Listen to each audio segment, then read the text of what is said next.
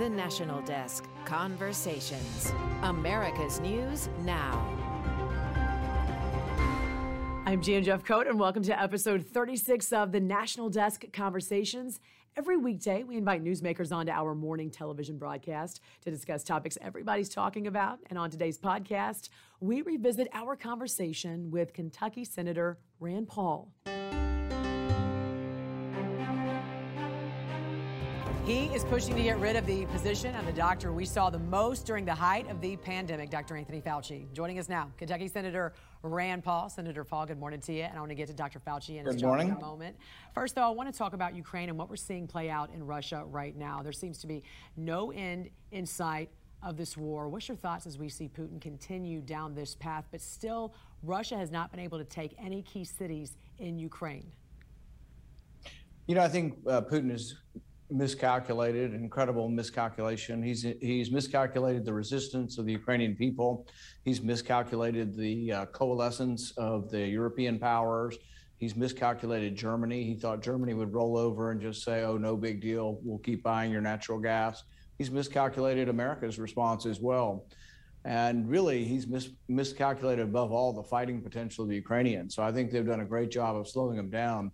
I don't know if they can hold him off forever, but even were he to conquer the cities, I think there would be a prolonged insurgency. They're, they're not being welcomed with flowers and open arms. They're going to be attacked until they leave. And so I foresee this going on a long time unless Putin retreats. But the one thing that's important about this, as much as we're unhappy with Putin and people criticize Putin and criticize Russia, we still do need to look for an off ramp. We need to look for some ability of both sides to have peace talks. The fact that they are still talking is a good idea, and I'm still hopeful there'll be some resolution. War rarely ends with complete victory of either side. It typically ends with a, a peace talk. So I'm hoping that the talks will continue, and then maybe there can be a resolution found. Oh, that's a good point. Um, you are pushing to eliminate Dr. Anthony Fauci's position as director of the National Institutes of Allergy and Infectious Diseases and divide his power into three separate institutions. Senator Paul, talk us through this. What lessons are you hoping, first of all, that we learned from the COVID pandemic and how these lockdowns and mandates were implemented? I think one thing we've learned is having one person in charge, having one person have monolithic, if not dictatorial control, uh, leads to lack of opposition, lack of creativity, and lack of other ideas. I think that science should not be directed by someone who wants to, you know, trash other scientists or has an enemies list and wants to take down other scientists. We learned from private emails between Dr. Collins and Dr. Fauci that they were plotting together on government time with large government salaries to take down their political opponents. So, three distinguished scientists from Stanford, Harvard, and Oxford were basically uh, taken down. They were basically trashed and their reputations uh, attacked by Dr. Fauci, who's a government employee. I think that's inappropriate and not the way science goes. When Dr. Fauci said he is science, and if you criticize him, you're criticizing science, I think that's inappropriate also. No one should claim to be science, and that's that's entirely against all uh, analytical uh, scientific development that we've seen throughout history. So no, it's time for him to go, and one way to not have him replaced with another person who uh, ends up with megalomania would be to divide the position into three uh, positions that would be of equal power, so no one person would have so much power. And Senator Dr. Fauci already anticipating Republicans will take control of Congress following the midterms. He even tried to compare potential hearings to then Secretary of State Hillary Clinton during the Benghazi hearings. He told the Washington Post, quote, it is Benghazi hearings all over again. They'll try to beat me up in public and there will be nothing there, but it will distract me from doing my job the way it's doing right now. And of course, Republicans would not say there was nothing there. And that Benghazi resulted in a lot of political fallout. What unanswered questions do you have for Dr. Fauci that need to be addressed? What other officials are Republicans planning to hold accountable if, in fact, you guys do control Congress? Well, we do have a very serious question that has nothing to do with petty politics. And it's a serious, very serious question. Six million people died from the coronavirus. Six million people died in this pandemic. Where did it come from? If it was an accidental release from a lab or a purposeful leak, we need to know that and we should explore it. There hasn't been one committee hearing on this.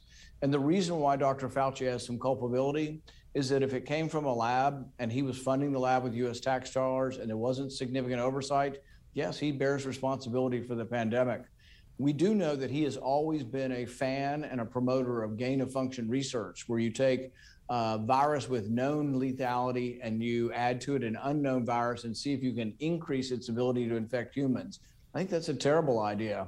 Can you imagine taking a virus that kills 50% of the people, but's not very infectious, and seeing if in the lab we can make it more infectious, and then just say, oh, well, we, we're going to hope it doesn't get out. Well, see, he does bear culpability because he allowed this research to go on and he also funded it. So if we're in power, yes, we will investigate that. Not because we have any kind of animus towards Fauci, but because we don't want another 6 million people to die, or we don't want another 50 million people to die if we get a worse pandemic.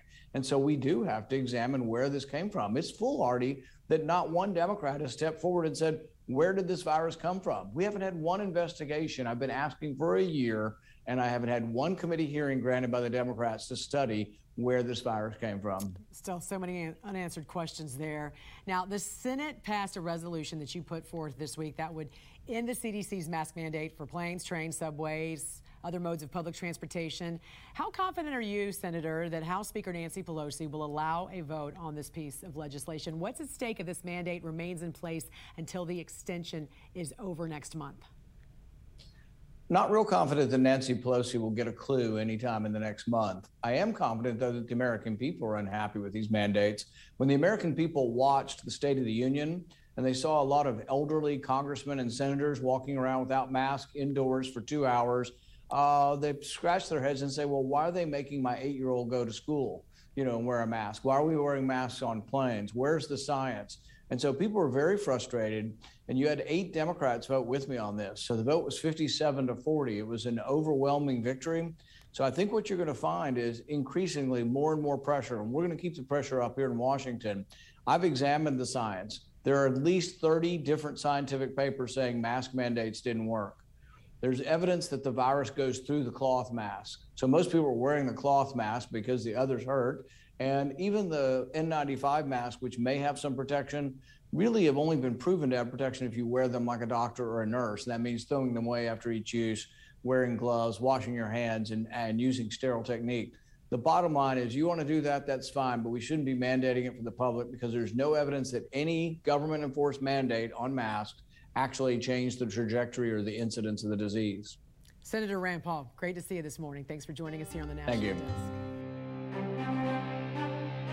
That's episode 36 of the National Desk Conversations. Join me each weekday morning from 6 to 11 Eastern for the National Desk, America's News Now. Check your local listings or you can stream it on our website, thenationaldesk.com.